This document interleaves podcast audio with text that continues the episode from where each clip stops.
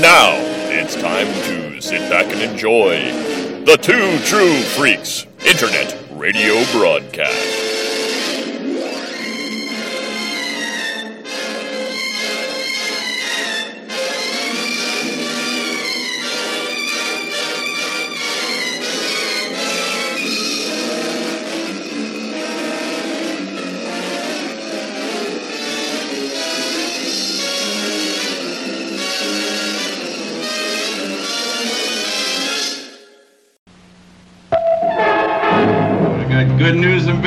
Girls. The good news is your dates are here.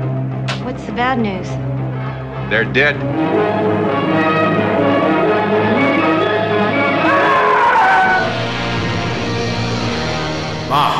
See, a United States astro robot become a creature of death.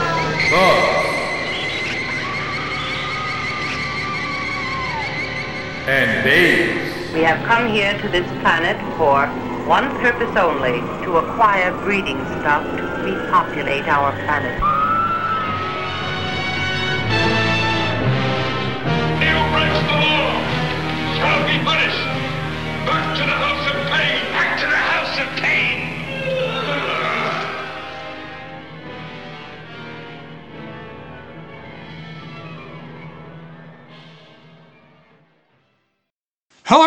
Welcome to Bots, Bugs, and Babes, the B movie podcast from class to cults and the cheese in between. The movies are B, but the entertainment is grade A. And I am your host, Mr. Jason Giaconetti, joined once again by my dad, Mr. Al Giaconetti. Hey Jason, how are you doing today? Okay. Uh, today we've got uh, we're going to go back quite a number of years.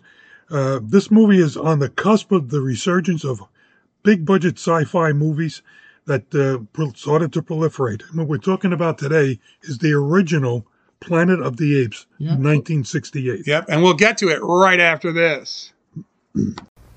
Can't help thinking that somewhere in the universe there has to be something better than man. Has to be. The words are Charlton Heston's. Get out a last signal to Earth that we've landed.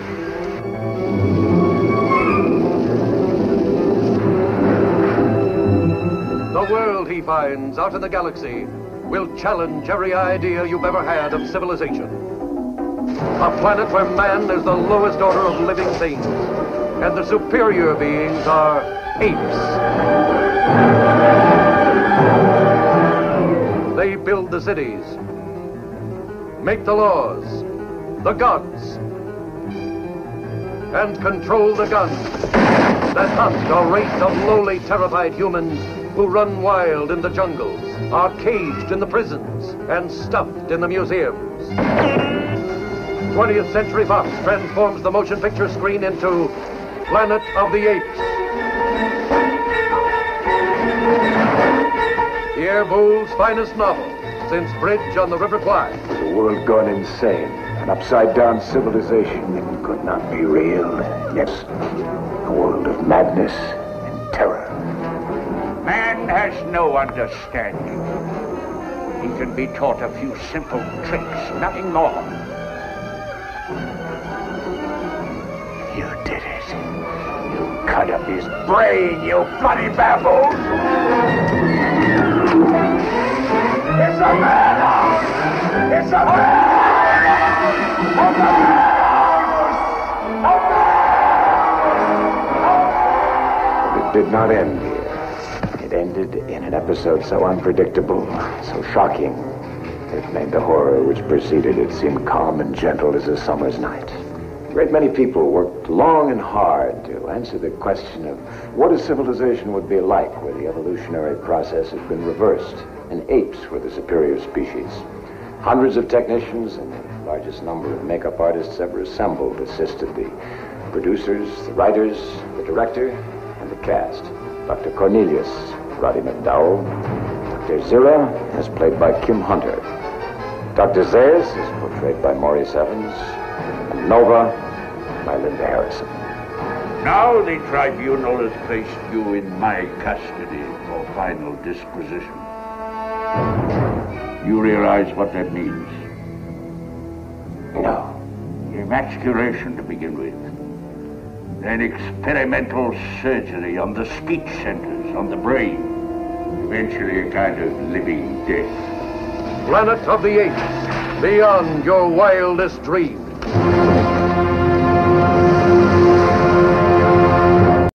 Planet of the Apes was released April 3rd, 1968. Um, actually, February 8th, they had a special uh, release at the Capitol Theater um, in February, but it was uh, released April 3rd, 1968 with a 112 minute running time. Um, your U.S. budget was 5.8 million, and your U.S. return, well, the return on budget is approximately 33.3 million dollars, which is a heck of a return. Um, of course, um, you know the Planet of the Apes based on the book by Pierre uh, B- Belleau, yeah, Yeah. kind of thing. Which it's so funny because I read Planet of the Apes the book, and it's very different because the book is about the apes learning about what happens. Like it's such a, it's a really good. If you've never read the book, there's not really a spoiler. You figured that out in the first five minutes. Like the book's really good, and it's but it's different. Um, and uh, you know, it's just the way it is. Your director is uh, Franklin J. Schnaffner. Uh, now he was uh, Academy Award. He he won the Academy Award for Best Director for Patton in 1970. Um, and he, obviously he's known for obviously this um, Papillon and The Boys from Brazil. Um, and he also served as the president of the Directors Guild of America from 87 to 89. Um, your screenplay credits go to Michael Wilson and of course Rod Serling. Uh, and the in your production here is Arthur P. Jacobs. Arthur P. Jacobs um, was a very famous. He would do um, Doctor Dolittle, Goodbye, Mr. Chips, Play It Again, Sam, Tom Sawyer, things like that. Uh, obviously, Rod Serling's name being attached to this, you know, it's the Twilight Zone and all that stuff, and it, all the gravitas that uh, Serling brought to there. And not that not to take away from Michael Wilson, but literally, it's it's just the it's this movie. It's hard to say. This is a sci-fi movie in the '60s. Yeah. This movie is more than the sum of its parts. Like all the pieces and parts they put together to make this. Forget the special effects and all that stuff like that. Just the names they got to be in this movie and who they got by way of this director, this composer, this whatever. Like this was somebody saying, "Hey, you know what? Why can't we make a genre movie that's going to kick in somebody's teeth?" Right, and, You that know? was, and that was the whole point of, of my opening is that the, there really wasn't many in the No. '60s. I mean, there were monster movies, there were uh, there, was some oddball ones, but nothing with this kind of budget and the and, and the actors that are in it. Yeah. And um, and obviously, you, I mentioned music. Jerry Goldsmith. Yeah. You know, I mean, like they didn't they didn't just go get Joe Schmoes No. off the street. They were like, we're going to do this. Yeah, and the thing with Jerry Goldsmith is that he was one of the most prolific uh, movie soundtrack uh, uh, composers uh, right before Williams. Yeah. And uh, the music for this is if you it's this is you couldn't listen to this like you would another soundtrack No. because the it's all this odd sounding um, all the way through. But it makes sense in the movie. It does, Yeah. yes. And that's what I think they were going for. Um, of course, um, everyone knows that starring Charlton Heston um, and Roddy McDowall, your two major names here. Um, Heston, you know, I mean, he was a major, major star. Yeah. Uh, Roddy McDowall, um, you know, again, a star. I mean, he, he starred in a lot of different things, but you also have Maurice Evans, Kim Hunter, Right. James Whitmore, J- James Daly, Right. Uh, Linda Harrison. I mean, we're not talking about schlubs you never heard of. Yeah, well, Linda Harrison. This was Well, this was like her first, yeah, yeah, right. But all the others, it's it, in, in a way, it was like they were asked, "Hey, would you like to be in this movie?" Or what do I have to do? You have to put on makeup. Well, I don't know. And then then you get Maurice Evans, who is a classical actor, um, coming across as Zaius, and it looks fine. Well, so when you there's a documentary called Making Apes. If you've Yes. never watched it, watch it. It's phenomenal. Phenomenal. Yep. But they talked about when they had brought in what's his name? Um, oh, I just blanked on his name. Um, he was like a the, The gang. the They know the gangster. He was a gangster guy in the back in the in the Oh, third. Um, it'll come to me. Um, and, and he they, they did testing with him as Dr. Zaius, and it just it came across. Um, it came just didn't come across right, and it's like they needed someone who really could emote. I mean, the thing is, Kim Hunter, you know, is able to emote through the makeup. Okay. Everything emotes through the makeup, and that makeup is so cutting edge. So it's it's it's it's it's, it's Westmore. It's so cutting edge for the time, and people look at it like, oh, it's cute and quaint now. This is Right. 55 years ago, right. right? And mm-hmm. this was cutting edge Yeah. for them. Chambers won the Academy Award Yeah. for this. Again, you had never seen this. What- I mean, gorillas and chimpanzees were nothing more than, you know, like, uh, you know, the, the Bowery Boys uh, gorilla in, in one of those suits where the Yeah, guy's right, standing right, up. right. I mean, that's what that's when you saw this. This was just jaw dropping. Yeah. I mean, the thing is, is at one point, both Blake Edwards and J. Lee Thompson were actually originally like approached by uh, Arthur B, Arthur Jacobs um, to give them like a shot at this movie, but it actually was Charlton Heston who pushed for um, Frank, uh, Franklin Schne- uh, Sh- Schaffner. Schneschner to do it. Um, and you know, it's one of those things that, like sometimes you hear like names associated with movies, like oh, that would have been really cool if this guy had done it or this guy had done it, but it makes sense when you start looking at the some of the parts that are there. 20th Century Fox, they were not. This is a big investment for them. They weren't taking a chance, um, and and it winds up being that uh, uh, the John Chambers, um, and it was uh, which is the he won the Academy Award for best costume design, best um, no, no excuse me. Um, he did the prosthetic makeup. He won a winning Academy Award. They, they won best costume design, best original score. They like they were registered. It's, this film is on the National Film Registry. Like we we talked about. Remember when we talked about Invasion of the Body Snatchers? And it's this like story that's in collars and whatever. And, and Invasion of the Body Snatchers is one of the most influential science fiction movies of all time. Like you see it everywhere. And like the idea of pod people and stuff like that. Planet of the Apes might actually be more more significant than mm-hmm. and, and that's hard to believe because Planet of uh, the Invasion of Body Snatchers is so important in the world of science fiction in the world of like like just how science fiction is thought of. But Planet of the Apes changed movies. Yes. It changed movies. It didn't just change sci-fi movies. It changed blockbusters. It changed how you approach movies. It it, cha- it changed that you could take actual actors, not just stuntmen, and dress them up. You actually had people who could act, Right. and it changed how people thought about film. Right, and, and, and when you have a good story, to go along with it. Yeah. Now the thing, like Charlton Heston, uh, if, if- when you hear think of Charlton Heston, think of Moses, think of Ben Hur, El Cid. This was for him, especially at, at this point. This was like a transition film Yeah. where he then, instead of being in all the epic movies, because he was always the epic guy, uh, and he's as he's moved to sci-fi. Remember, he in the next movie he does is Soylent Green. Yeah. And I mean, that's as as science fiction as you can get. Yeah. Also, But and I think I think but but you can see when you watch Soylent Green that they were trying to go build off of what Planet of the Apes did. Yeah. And and not that nothing anything wrong with Soylent Green, but it certainly is not the level of influence that Planet of the Apes had. I mean, we still see Soylent Green influences down the road, but it's but it's like anything else. It's like there's always that one. There's that one that hits and it becomes so influential and so important. And and sometimes it's it's kind of obvious. I mean, I'm be very bl- bluntly honest. The original King Kong was such a no one had ever seen anything like that. It blew everyone's minds away, right? And that kind of changed how you made certain types of movies. But this movie, I mean, this was a big chance. If Yeah. this flopped, this that's right. if this flopped, it was it was bad. And you know, if, if, if the makeup didn't work, it would have flopped. Well, they, and and and again, the documentary "Making Apes." If you have never seen it, please go check that out. It's well worth your time.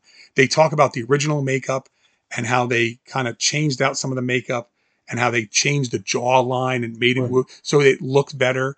And people are like, well, it doesn't really look like the the gorillas look like real gorillas at times, and the chimpanzee, like, but each of them are individually different. The orangutans, Right. everyone's different. That every ape is its own unique ape instead of just being gorilla suit, Yeah. you know, kind of thing. But I think and the one thing about the, when the apes are talking, what, what, whatever uh, species they are, the I I watched it specifically to watch the voice and see how the lips moved, and they're not just going up and down, up and down, up and down. They're actually, and again, it's part. It's got to be part of the makeup. You can see to some extent how. As you as you talk, your jaw goes side to side. Your lips. So what Yeah. happened was instead of just hinging it, Yeah. floated the hinge. Right. And it's it's it seems so stupid, right? It's like, oh, of course he did. Like, but no one had ever done it. Right. So the first time you do something, it's the first time, right? So um, you know, this it is it is to say Planet of the Apes. Uh, I mean, okay. So I mean, I, I know people are like, well, Star Wars is the most important thing ever, or Star Trek. Or, Planet of the Apes is, was bigger than that's before all them. Right. You know, like, Well, they- well, I mean, because think about it. Like Star Wars is another decade later.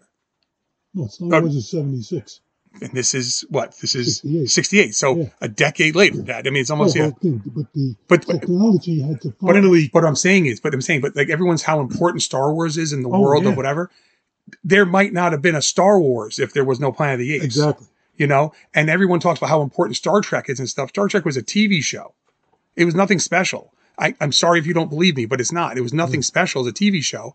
And then it became bigger because the fans loved it, Loved it. right? For, its campiness and But whatever when else. the movie Right, right. But I'm saying is, what would we have had? I'm not saying Star Star Wars would never have existed, but you literally needed kind of the Apes to kick in the door yeah, so that Star Wars can come in and say, "Look, look, look let's blow the door off the yeah. hinges." As I said, you, this movie made so much money Yeah. that it said to the to producers, "Hey, this isn't a kids genre. This is everybody's genre." And Yeah. that's and like you're right. And that it opened the door in the in the 70s for Oh, a whole God. slew of ones that became franchises. I mean, just think about it, just the legacy alone of this of this film franchise, right? You have all the the, the Beneath, Escape, Conquest, Battle. You have the TV show. You have the Return to Planet of the Apes, the animated TV show. You have the remake in 2001. All the reboots. I mean, the reboots alone, Reboot. the new ones, Rise, Dawn, War, and then Kingdom, which is coming, the fourth one. Yeah. Those movies, they just literally print money. We, we've seen every one of them. Yeah. We, when I saw the last one in the theater, that, that's how rare that is. I don't go to the theater. I detest the theater.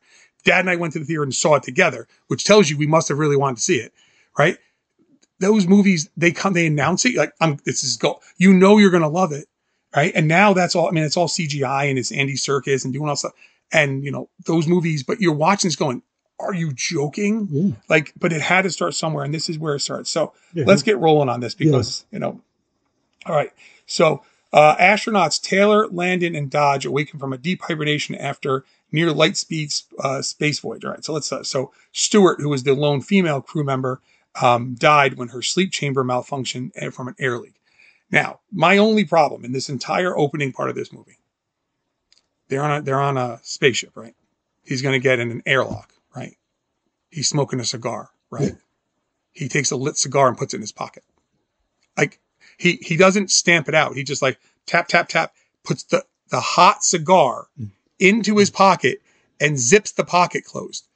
You're saying, Jay, that's really nitpicky.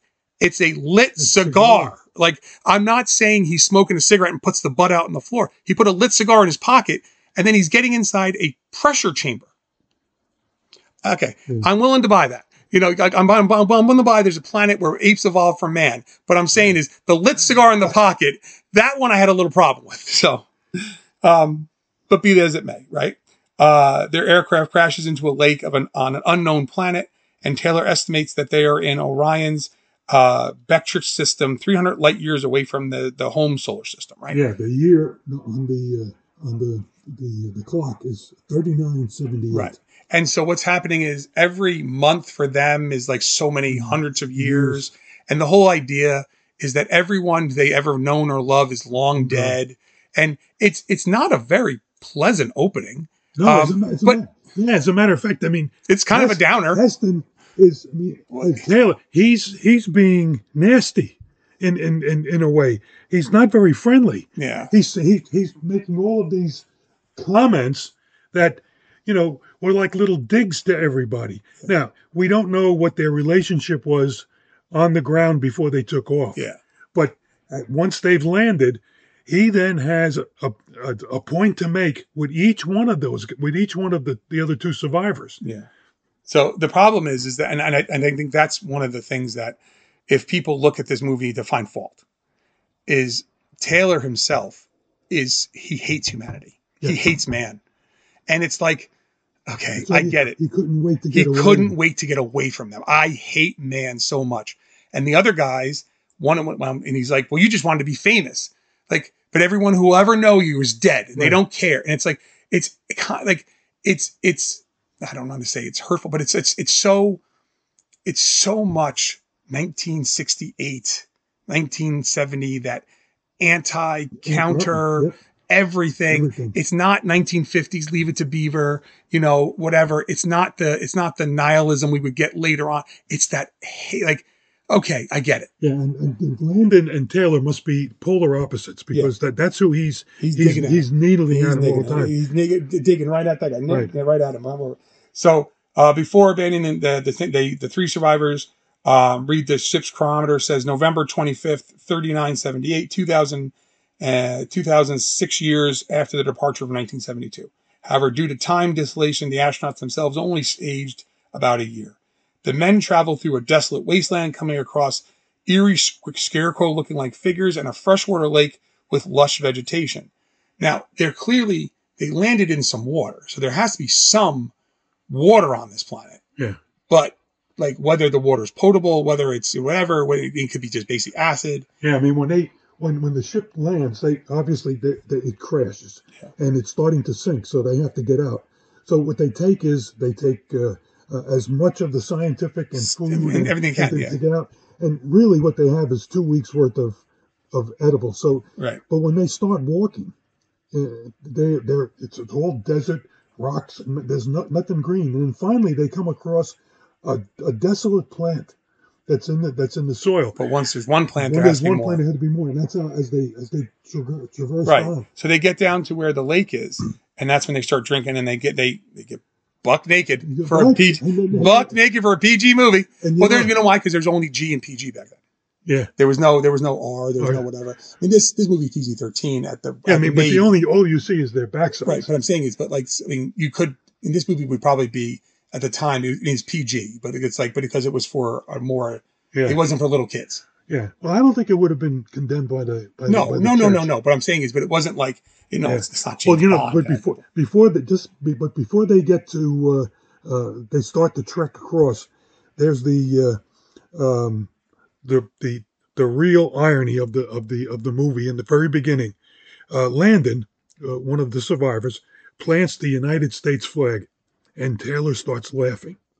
Little little do we know that you know they're on Earth. Yeah, of course. now. That's what that's that's the irony of the whole thing.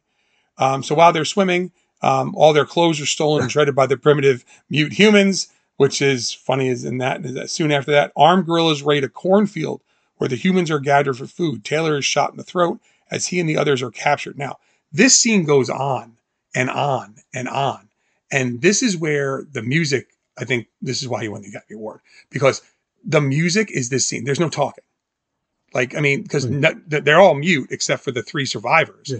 And you don't hear a gorilla say a word. No, well, And, and you don't even really tell they're gorillas until you get up close. You're like, what, what is going on? You're Yeah. thinking they might be other humans, Humans. win, hum- you know, ch- Yeah, hunting. the, the only, the only other sound other than the music that you hear is, is the occasional gunfire. Yeah, it's gunfire, the, the, the horse's hooves. It's, Right. it's the whole scene. There's no words.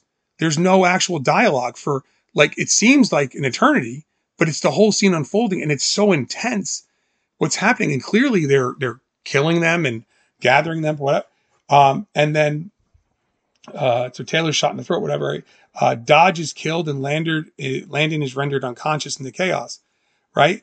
And that's when you get, what do you call it? That's when you start getting, they're stringing them up and you see like, wait, those are gorillas. Yeah. Like those are, look like men, but they're gorillas. And he's like, smile for the camera. And it's like, holy, are, what? Like I can only imagine people who, again, it's called Planet of the Apes. It kind of gives it away in the title. But if you didn't know what you were walking into, Right. that might have blown you away. Yeah. I mean, the, the real, the first real shock that you have is you get as the as the three guys are walking across the desert and they're starting to get closer to Yeah. the to the where the water is. They, you have these shadowy figures up on top of the mountains, so you know that there's there's somebody Something, there. yeah. But they don't look like gorillas. Even They look like men. Look like men.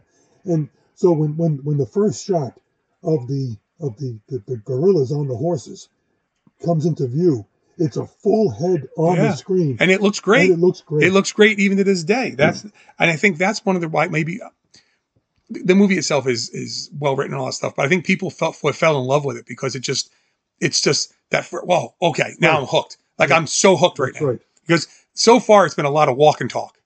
Yep. There's been a lot of walk and talk, Yep. and then it hits you going 100 miles an hour with this scene.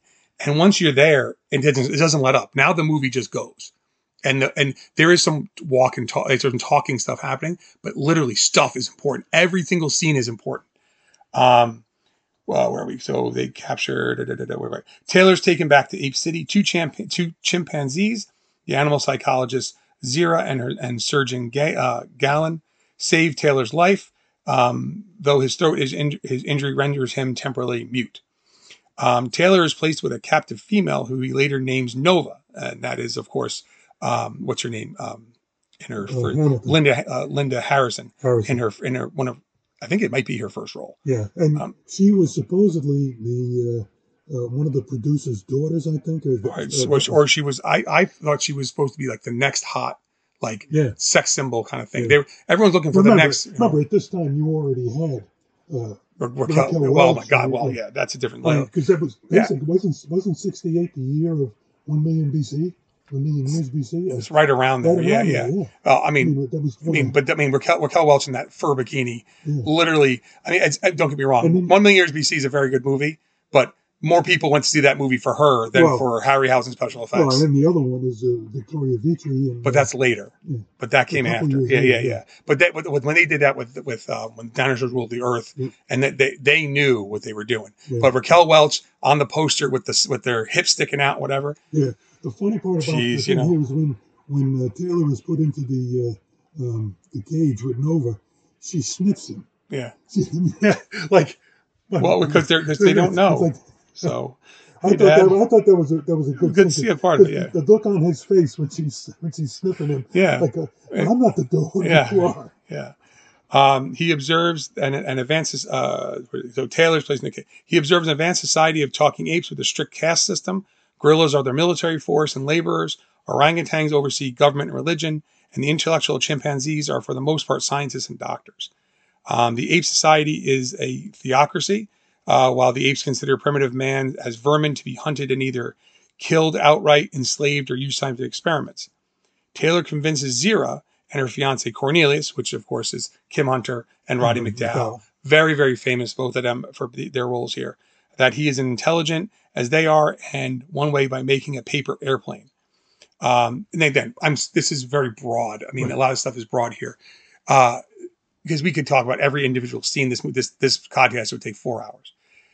When you watch Planet of the Apes, if you've never seen Planet of the Apes, I don't know how you've missed it, but when you watch it, as things are going on, nothing is like illogical, right? Like you watching this going, and you see Taylor, and he's not dumb; he just hates man. Yeah, Um, he but he's but he's he's an astronaut, so he's got to be smart. I mean, th- I know people like, oh, astron- astronauts are brilliant. Brilliant. Like like they, Like, you got to be brilliant, some get shot in the face. PhDs, Yeah, yeah. well, not just PhDs; they like hold multiple PhDs. Um, but like, so there's no way that he's just some grunt. Like Yeah. this isn't. You know what this is not. Remember, um, uh, Stargate yes. with like so you have like James Spader who's supposed to be the brilliant guy and like and Kurt Russell who everyone loves in the movie is the military guy. Like what this isn't a military thing.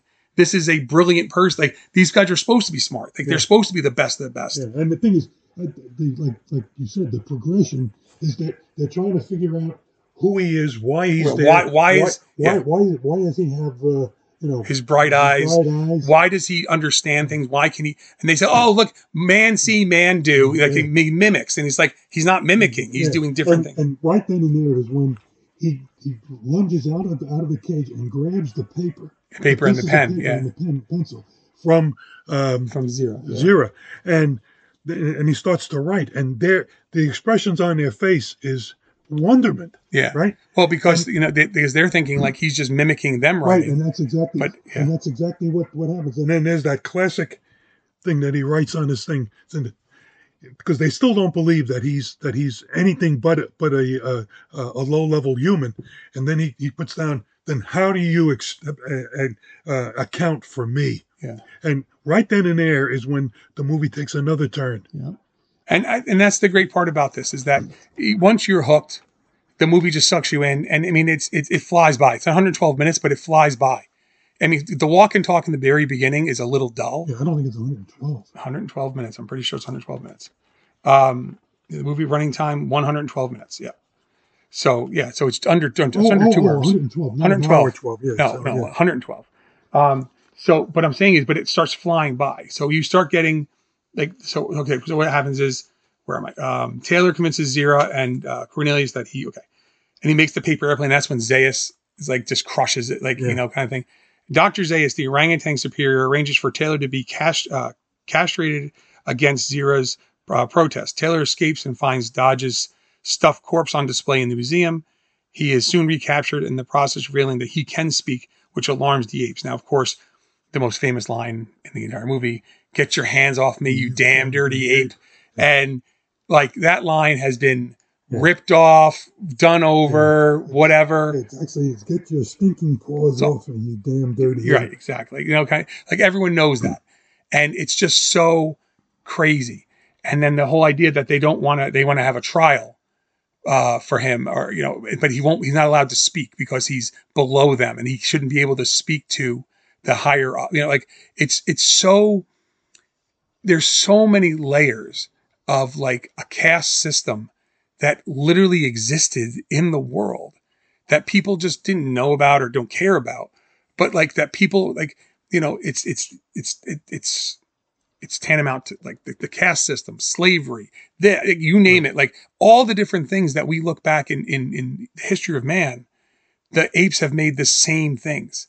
So the the you know what that's the whole idea right? Like this this is super evolved society that evolved from man is no better than man Right. it, it it's they're doomed to do they're you're doomed to repeat your same failures if you never learn from them and they never learn when when when at this point Zaius, I mean, you it's obvious he knows what Taylor is. Yeah, of course. And so what when and, he, he, and it- taylor's dangerous Yes, and so Zaius has Nova put into a different cage, and because I think he fears that any match with Taylor could spawn Ape's doom, and then when and then they when they put the hose on on Taylor, I mean it's he's screaming and yelling, and he finds out, and the other classic thing is it's it's a madhouse is another one that you'll never forget. Yeah.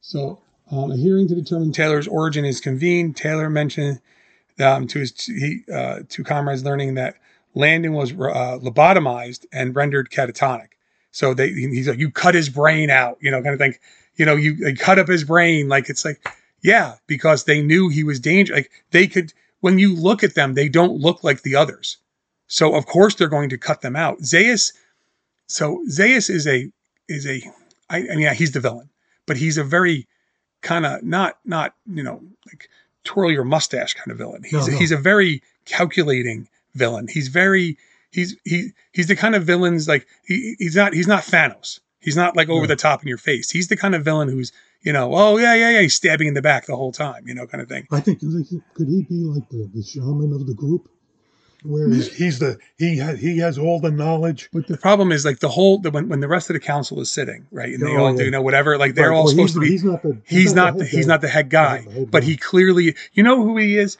Um, so he's like Jafar, right? He's he's the so uh, it's, it's my sorcerer over here. He's my guy, right? Whatever, and he's the villain the whole time. He's pulling all the strings. He's manipulating the council. The council, who is supposed to be smarter than everybody and better than everybody, right? Who they, as soon as Taylor starts talking, they do see no evil, hear no evil, speak no evil. Yeah, that to me, I, I don't know why they put that in there because that, at that point, this is a very, very dramatic moment.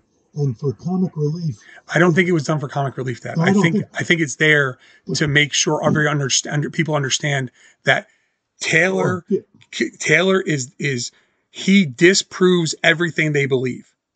And when you disprove, I don't care what religion, what Right. anything, I don't care who it is, any government, any religion, anything, you start disproving what they believe, they no, no, no, no, no, they don't want to hear it.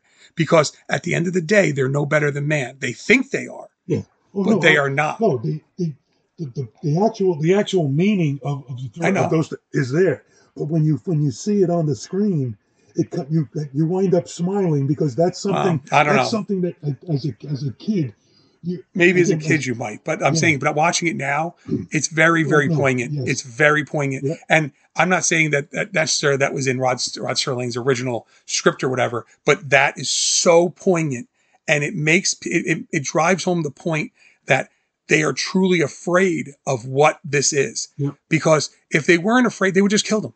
They just would have shot him and killed him. But it seems like only Zaius. Zaius, but Zaius knows that he is dangerous. Yeah, but he seems like he's the only one who can. Other, I mean, Cornelius and Zira know that that Taylor is is is a different a Yeah. different human, but Zaius seems to be the only one who knows what the what the potential the trouble is, Well, because he'll, he'll he would disband their entire like their entire society is based on these scrolls, right? right? Sounds like a religion to me, right? That everything they do believes in this. Man is is below them. If this man is equal, then your entire society means nothing. Right. And Z, and that's the whole problem. The the council, who are supposed to be the most religious, wise, they are the most everything. They bury their head in the sand. They literally could have buried their head in the sand because they don't want to lose what they have. And that Dr. Zaius is an is understands enough because remember he says I know of the I know of man. I know of what he does, but because he knows that man did come before them. And that knowledge is not known to the rest of that council. But, yeah. Or But- anybody else. But, but yeah, right. But the council is the, is is the is the like so no no ape knows that man came first. He knows it's there, Right. And he's and, and- and I know where it's the end of the movie. He says you may not find what you like out there, right? Because he knows man did this. Yeah. Man built a society, destroyed himself, and now he drew from this. Yeah, what what what's, what it's what the this what the movie says to me is that because they talk about the forbidden zone, Yeah. which is we know where the what the forbidden zone finally is, is that this is not a huge a No. huge population. This is this is I don't want to say just a community, but they're they're not populating. It looks Right, like that they're not trying. Right, right. They don't want to move out Right. because when you move out of here, you see what you find the remnants of the world that is you know, came before you, and then you don't. They don't, want that. So, we? Uh, believing Taylor is either from an unknown human tribe beyond the, their borders, or was a subject of a mad scientist who gave him the power of speech. Uh, Zaius privately threatens to castrate and lobotomize Taylor for refusing to reveal his origin with help from Zira's neighbor, a neighbor, excuse me, Zira's nephew, uh, Lucius, uh, Zira and Cornelius free Taylor and Nova and take them to the Forbidden Zone, uh, a taboo region outside of Ape City where Taylor's ship crashed. The Ape law has ruled that the area is out of bounds for centuries. Cornelius and, Zaius, uh, and Cornelius and Zira are intent to gather proof of early non-simian civilization, which Cornelius discovered discovered years earlier, to be cleared of heresy. Taylor focuses on proving he came from a different planet. Now, Taylor at this point still doesn't under- know that this is Earth, Right. right? He still doesn't know. He still thinks he's on another planet, and he's like, "But if there was man here, he doesn't know it's Earth, but obviously he knows. Well, if there's man, man makes war, man destroys things. Like he, he, his, his hatred of mankind doesn't go away, and his dis, his distrust of mankind doesn't go away. But he sees in the apes exactly what he saw in man. Right. Um, when the group arrives at the caves, Cornelius is intercepted by Zaius and his soldiers. Taylor holds them off by threatening to shoot Zaius, who agrees to enter the cave to disprove his theories. Inside, Cornelius displays remnants of technology, advanced human um, society predating simian history. Taylor identifies the artifacts as dentures, eyeglasses, a heart valve, and to the eight's astonishment, a talking human doll. And even even uh, Zaius says, "My my granddaughter has a doll that talks, right? Kind of thing. Like, but that the doll says "Mama," Mama. right? Why would you make a, a, a pr- you don't make you know gorilla dolls that say "Mama," right? It's it's so counter to what it is. Um, and where are we here? Um, Zaius admits that he has always known about the ancient human civilization. Taylor wants to search for answers, and Zaius warns him against finding answers which he does not like, adding to the now desolate Forbidden Zone was once a lush paradise. And as you, you know, as you, well, I get to the end of the movie here, you, I mean, as an audience, you're, you're hopefully starting to realize maybe this is Earth, but you're not 100% sure. You're still not quite sure. Um, and then, so after Taylor and Nova are allowed to leave, Zaius has the cave sealed off and destroyed the evidence while charging Zira and Cornelius and Lucius with heresy, right? Because that's, of course, what they're going to do because they're going to cover it up because they're afraid.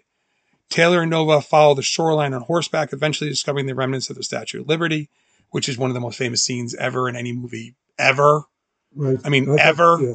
Uh, you know, revealing that supposedly alien planet is actually Earth long after an apocalyptic nuclear war.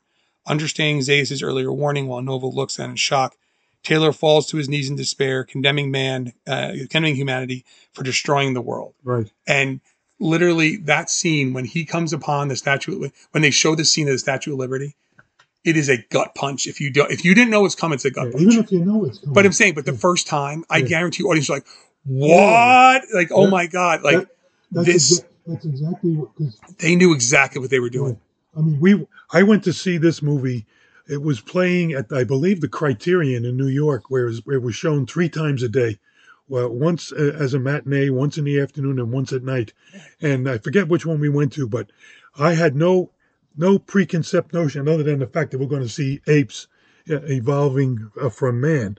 And when that when that shot of the well, the, they, they they start to pan from the the from Taylor and Nova on the horse up to the sky.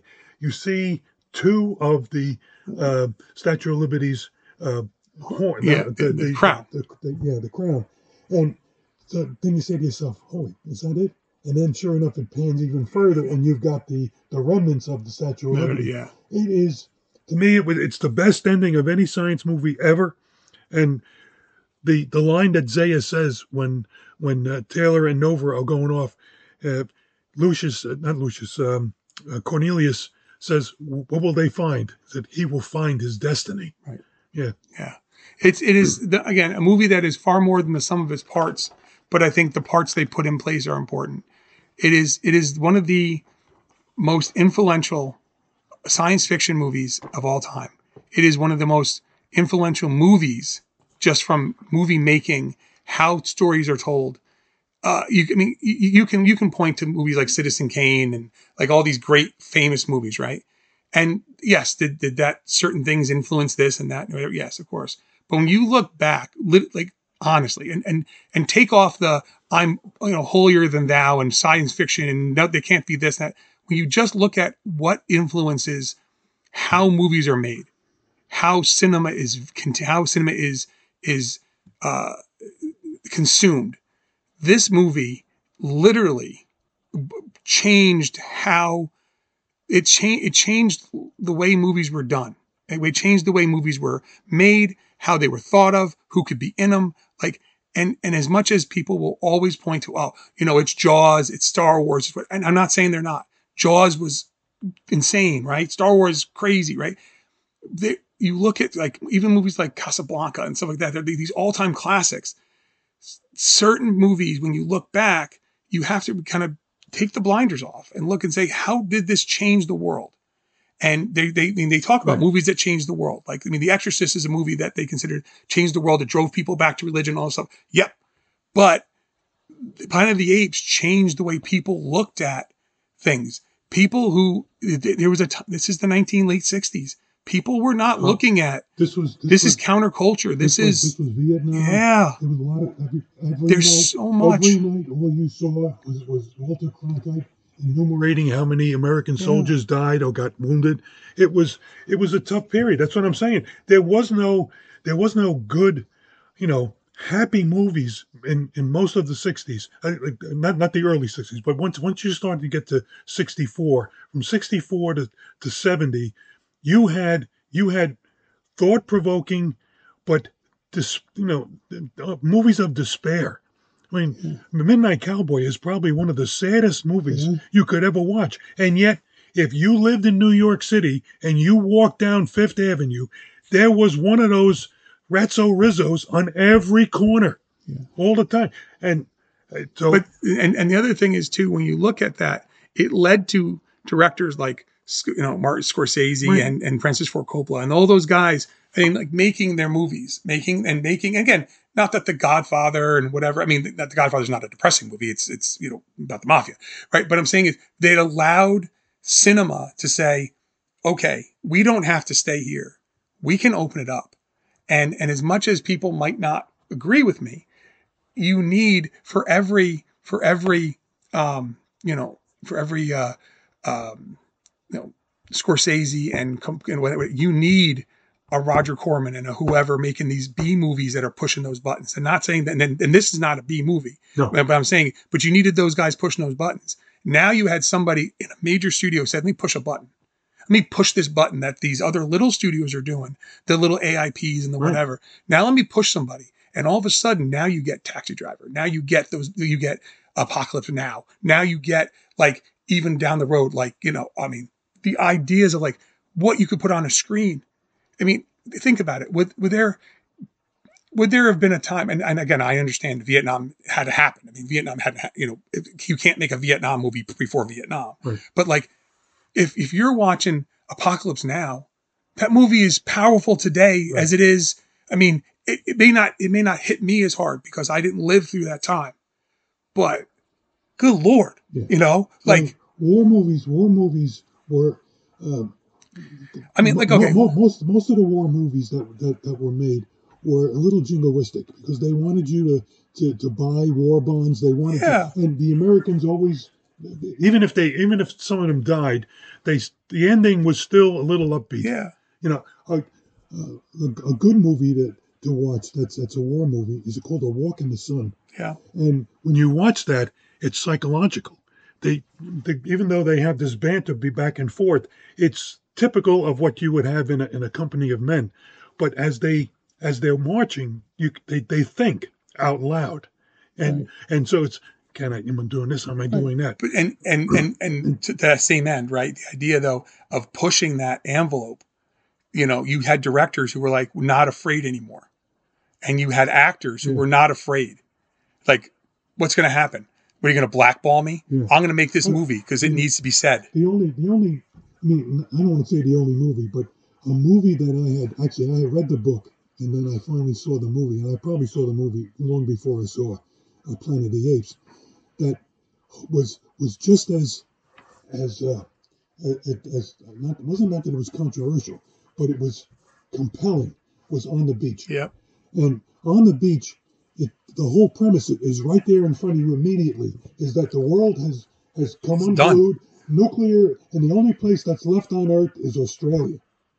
And right, and so the They got to get there to get there. and and the story the story is is of is of people's um you know their daily lives and how they get there and the United States Navy getting there and so there's a lot of love interest and there's there's a car race and all that stuff but the last 10 minutes of that movie the authorities in Australia knowing that the uh, the radiation is going to be there any day are passing out you know cyanide pills or whatever that they were and the last montage is is it'll it's, it'll stay with you forever Yeah.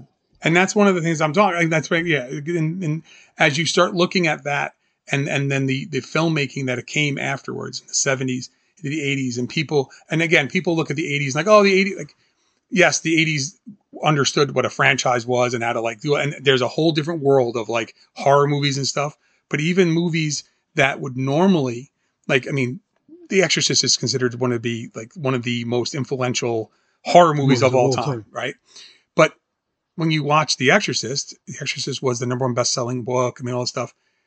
But then go watch The Omen, and it's like The Omen's not nearly as important in the scope of the grand scheme of movies, but what it's saying to you and what it puts out there that this evil, this little cherub-faced child that is clearly the devil, and it's like, oh my god, like, what? Like, I mean, like. But then it allowed filmmakers like Roman Polanski and like um, S- Samuel Peckinpah. I mean, like, put a perfect example there how many westerns how many how many hundreds and hundreds of westerns were made and none of them are the wild bunch and some of you may not like the wild bunch mm. my dad loves the wild bunch the wild bunch is one of my favorite westerns of all time and i actually just suggested that to somebody the other day i said you like westerns they go no i go watch the wild bunch they're like why i go because it ain't a western It isn't a western. but it is a western. It's about man and his struggle to save who he is, and it's that change, and it's all those things. Why? Because Peckinpah said, "I don't care about your rules. I'm going to make the movie I want to make." Now, is it the perfect movie? Certainly not, but it's the directors and the people who are willing to take a chance. And you're saying, Jay, this is Planet of the Apes. Is- Planet of the Apes took a chance. 20th Century Fox took a big chance here, and they kicked the door open, and they allowed other directors and other actors and other writers and other people who may not have ever had a real opportunity a chance to get out there and then what happens we don't it's not it's not a little poof it's a mushroom it's it blows up and the, the way cinema is consumed post planet of the apes changed this like you said it played at the criterion I and stuff like that i had to be or the second. this thing played forever Yeah. they could not wait to make a sequel. They we got to get a sequel, and of course, the sequels just amp everything up. If you've never watched the Planet of the Apes movies, we Kelly uh, year we um, um, Haley was born, but Kelly and I once we when we first came out, um, all of them came out in a set. We sat down on New Year's Day and we watched them all in a row on New Year's Day. She'd never seen them, right? And she's blown away. She's like, "This is amazing! Like this is these are old this is, these are old movies." And I'm like, "Yeah, but they're amazing because not everyone's perfect. I mean, and and some of them get a little more Yeah. into whatever, but the ideas that are there carry through. You see the evolution of the 1960s into the 1970s, and the idea of like like now that they're on like spoiler alert, eventually when they go to Earth, you know, they they go back in time, and it's like what like this it's it's it's there's some crazy cr- stuff happening right and you have to buy in but if you're willing to buy what they're selling there's so much underlying story is so much Right. deeper than just guy in a makeup suit Yeah. you know so Yeah. but uh, I mean, I, I I know, folks. We talked about this, and and again, this is this is our seventh anniversary episode. I wanted to make sure we hit a movie that of, of importance on our seventh anniversary. Planet of the Apes is is one of the most important films, at least you know for Byway. We, we we've talked about all the different things here, and um, I know on the Two True Freaks network, Planet of the Apes is like Planet of the Apes, like all the ape movies are big. I mean, everyone loves Yeah. Planet of the Apes stuff. As a matter of fact, uh, you know, But- even the sequels. Uh, well, I, I must say this: the the, the the the direct Sequels to this movie, uh, you actually go back to Earth. I mean, you go back Eventually, to, yes. back, back to the 1970s, and and they they retell the story. The and then it goes into progression. but you don't get to the to the to where they actually where the the Earth everybody goes to war. right. But the the remake with uh, Mark Wahlberg to me was poor. Okay, but Again, no, no, but uh, no, it was poor only because they they they they the story, even though it's, it was very similar, they wound up having a dying Charlton Heston uh, utter uh, in- in one of his one of his one of the, the classic lines. But the movie didn't do well, and then it was at least what fifteen years, right, before the next the next group and the, the three that, So the last three are outstanding. right, but Tim Burton wanted to make Planet of the Apes movie. Dad. That's what Yes. they came down to. No, no, He yeah. paid a bunch of money. He bought the rights. He made a movie. Right. It sucked. Okay. Yeah. But the problem was it's, it's Tim Burton. Tim Burton didn't make a lot of bad movies. You know No, what I'm no. saying? So, so he made a dud. But the, to that they were able to resurrect the franchise again Well, no, because but- technology now got to a point where now we could have the point where man falls. Like you can see man fall. You can see that the apes have come. Like, like those movies, uh, you know, Dawn and all those. Those movies are very, very different Yes. than the originals Yeah. because I think they have to. I don't think we need to retell Planet of the Apes. I don't think we need to retell No, no, Beneath. I don't think we need to retell them. I think we needed to be different. And since they are different and they are well acted and they're, you know, solid stories and all this stuff, I think we got a different kind of feel to it. There's you don't always need to retell the same thing. I think that's where that's where somewhere Tim Burton's problem came in. He wanted to pay homage so much to what he loves as a child, and it helped him become the director he is. That I think sometimes you get lost in the weeds, and Yeah. that's fine. Yeah. Um, I mean, again, I'm I've seen the movie once. I've never watched it again. But see, Um, a, a movie like that, in, in a way, because it was for whatever for whatever flaws it had, and it had a lot of flaws, it it stymied any follow-on movie that until the, the until the Right, the, but the, okay. the last three. But but the thing is, but that movie did not ever diminish what the original no, did, no, no, no, no. I'm saying- oh, and in it- fact, it drove people back to the original. Back to the original. And so when you drive somebody back to watching the original, it just cements in your mind that this thing was Yeah, not was that- worth doing. Well, but that's fine, Dad. But but, but, but a lot of times is how many times do directors or producers remake movies because they think it's going to make money, and you wind up saying, "Why did they do?" You know, the original, the original was the better one. I understand that, Dad. I I I say that I cannot think of many movies where the original is not the better one, right? When they make when they direct remake. I mean, a reimagining, taking something and turning it differently. But what I'm saying is, is they, the, that movie is fine, and, and and no, you don't have to watch it. no, no, no. Like what I'm saying is, and, and I would never waste my time but- again. What but- I'm saying is, it drove people back to watch the original Planet of the Apes. There was a resurgence of Planet of the Apes um, when Blu-ray came out, It was Right. like a big thing. Put them all together, get every special feature, get everything. Why? Because they're so beloved. Because it, whether you were a child in 1968 and you saw it as a kid, or you were a young adult, or maybe you were too young, like I wasn't old enough to see them, I saw them later, or maybe you remember the TV show, you remember the cartoon. Like Planet of the Apes is a is a, as a property Right. Yeah. is was so big and and and but that's fine i mean people make bad remakes all the time and literally that is what hollywood does but we know that. And and there that is why we waste so much time with these movies that just chew up space on streaming services that no one cares about. And then movies that you know like movies like like a movie like upgrade i have to go Oh. discover somewhere and say dad watch this movie. This is insane. And you're like holy crap this is crazy. And like you like but why do i have to go find them? Right? Because because too many people aren't worried about making planet of the apes. They're about remaking it to make some money about it. Right. instead of being the guy who's willing to take a chance instead of being the guy who, and I don't, I don't mean guy isn't a per a, a man i mean the people involved. Take a chance. Do this makeup. You know bring in bring in not just not, not just westmore but bring in this guy and this guy and this guy. Like do it. Take that chance right? And and i know i know we've discussed king kong 76 a lot on this channel especially since i don't even like that movie. But dino de laurentiis right? He wanted to make money. He thought this is how i'm going to make money with king kong. And he didn't go take chances. He just kind of like slopped it out there Yeah. right? But think about that. You just slop it out there and king kong the name is bigger than king kong the movie. Like king kong is so much bigger than that little movie in 1933 right and and and, and king kong means people know king kong who've never seen it Right. right but what happened was they just like it's a money grab and when you do that money grabbing you can argue that maybe he wanted to make his version whatever but if that's the version he picked like what but what i'm saying is he, he didn't go take a chance he just wanted he just get a name he put it out there Yeah. And you know the the shame is is that all the money that he spent, and he spent a ton of money on this movie. The one aspect that he didn't spend enough was Kong.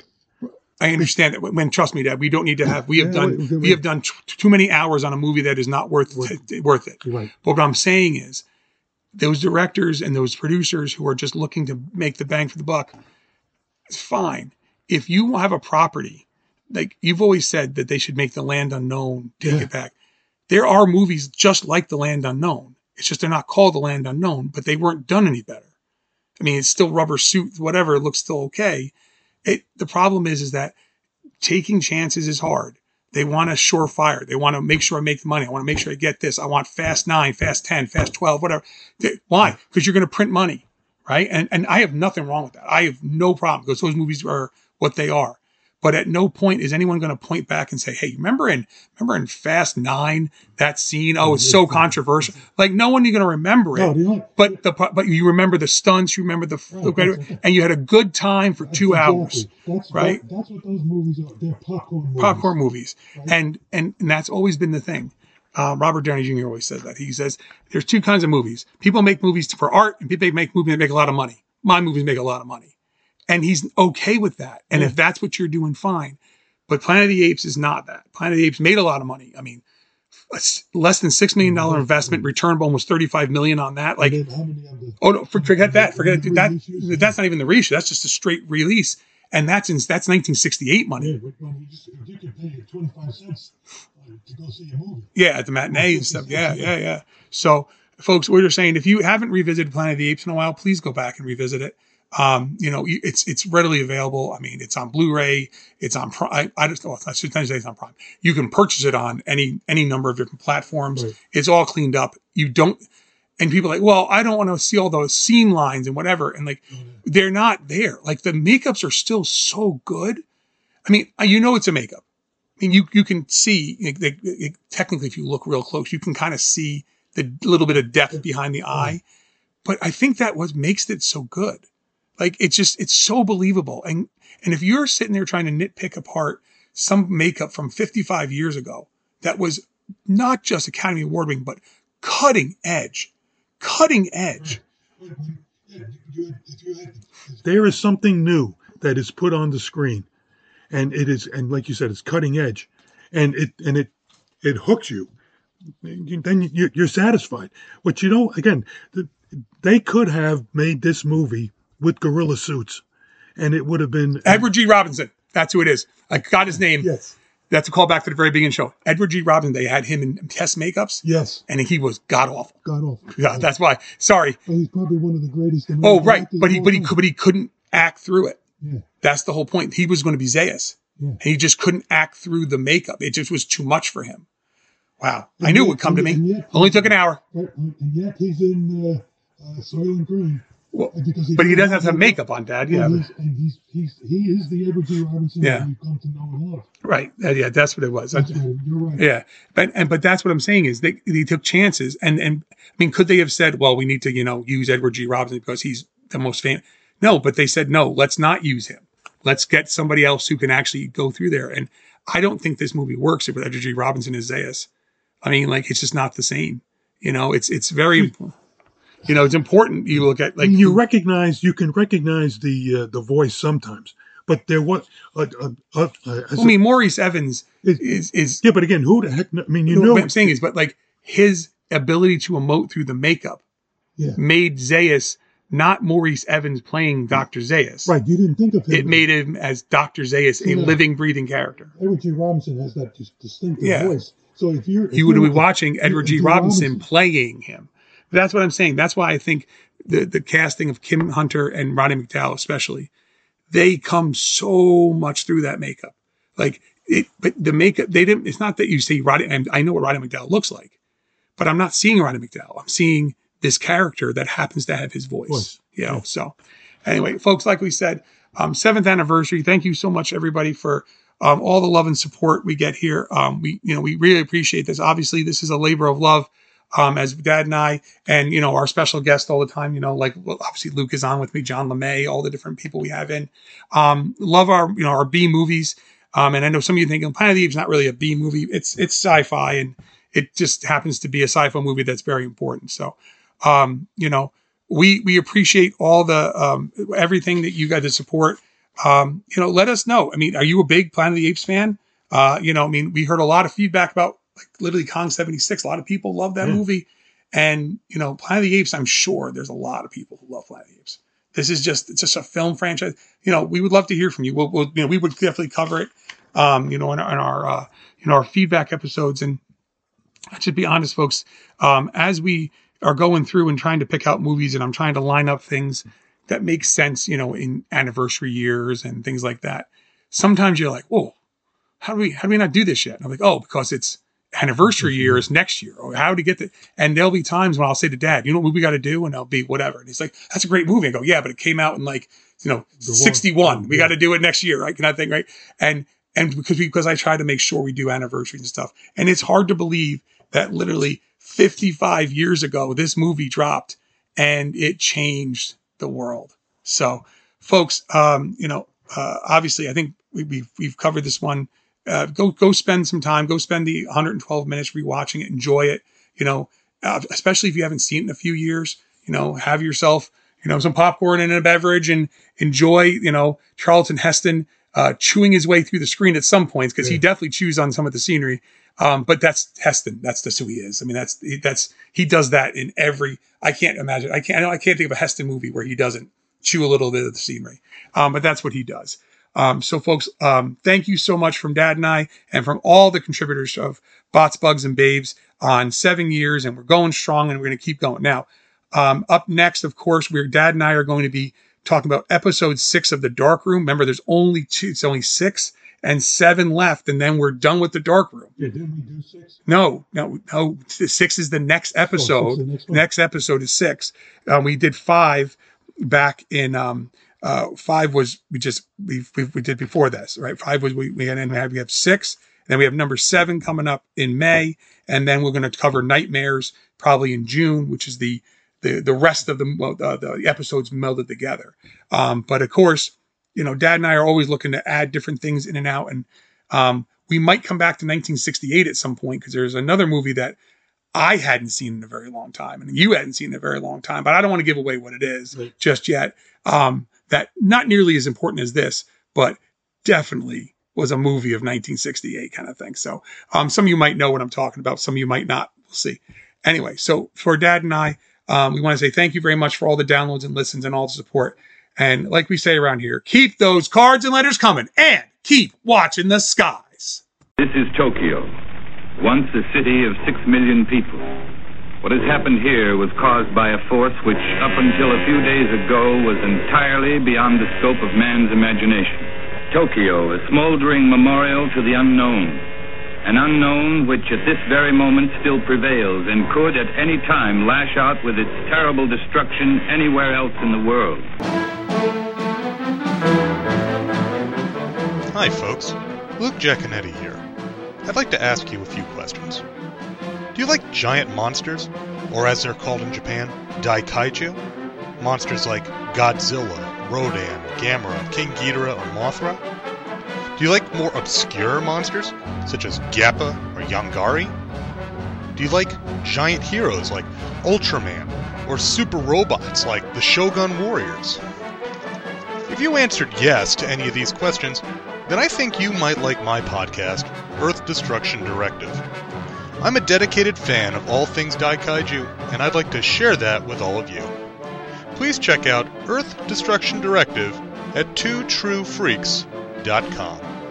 Earth Destruction Directive, where we turn your Daikaiju dreams into city smashing reality.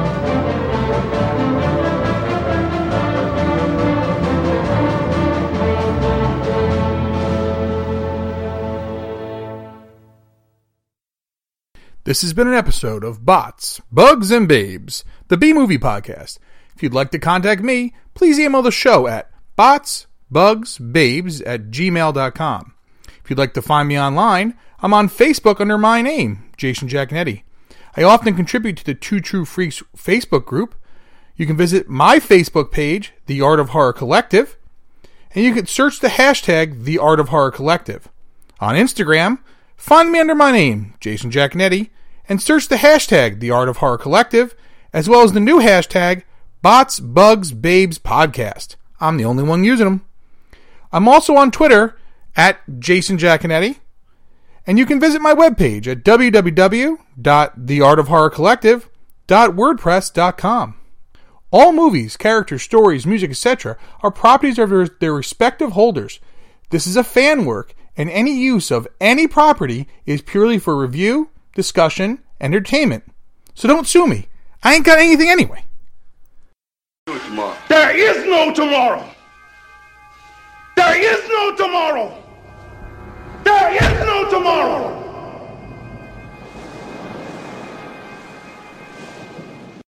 Will you stop?